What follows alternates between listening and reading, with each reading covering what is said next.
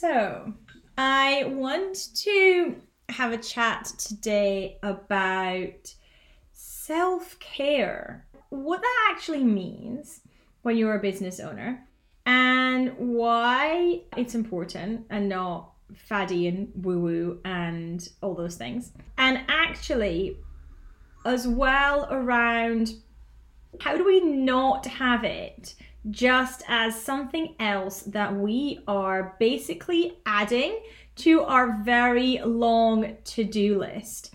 So, self care is a word that I used to think was kind of weak and fluffy and something that I really didn't need to worry about because, you know, it was just, it just seemed like it was a word that I associated with just being fluffy and flimsy and weak and, and all those things.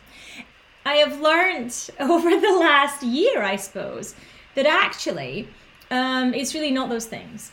It's something that we need to think about to make sure that we're not going to burn ourselves out, to make sure that actually our mental health is in the right place. And it's actually really important for our own mental health and our mental well being. But the thing that I also realized was that if I made it as something else on my to do list, it kind of almost stopped being self care because it then became another task, another chore, another something else that I had to add to the list to achieve. It was another way of me achieving. Have I achieved today? Have I achieved the self care that I set out to achieve? And when I did that, it then actually took away from becoming self care in the first place at all and became something I was striving towards. And therefore, all those benefits that I had associated with it or would have been associated with it were suddenly removed.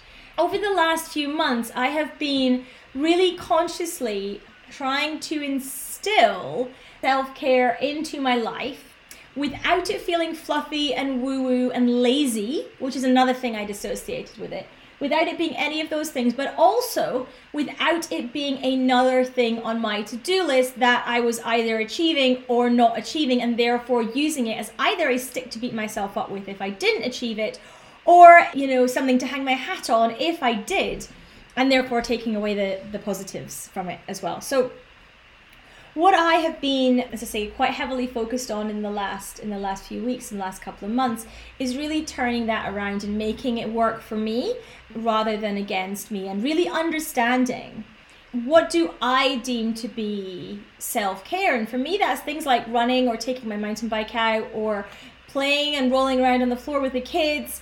You know, all those things actually are forms of self care for me because they are things that light me up and excite me and I things I love to do.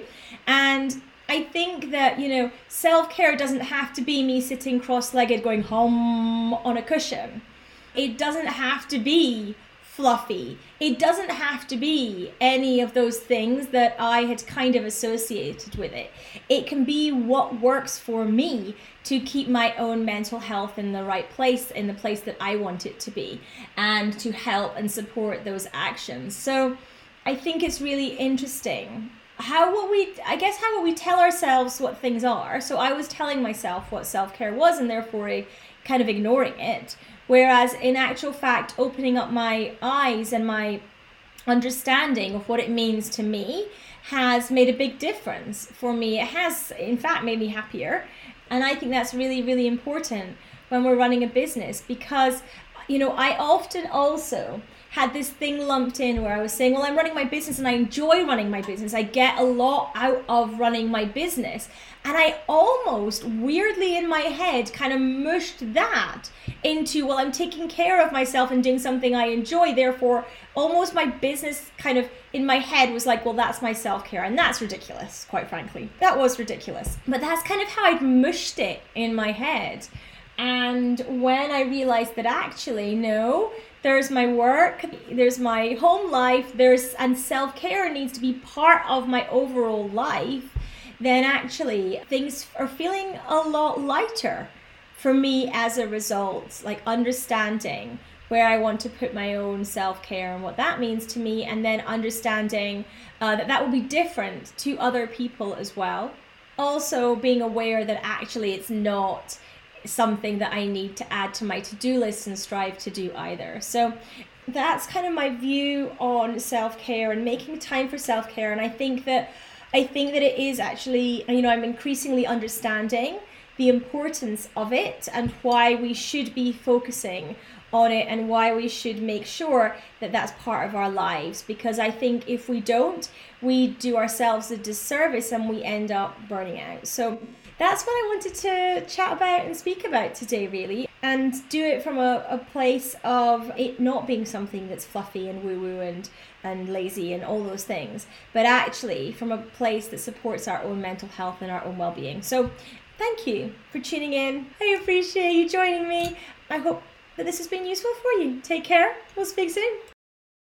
So I hope that you enjoyed this episode. If you do like what I share, please do come and subscribe to the podcast, perhaps even leave a review so that other people can find this podcast as well and benefit from everything that I am sharing.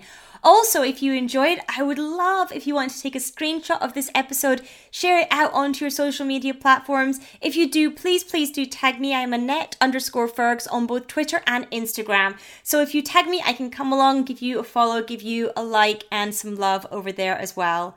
Until next time.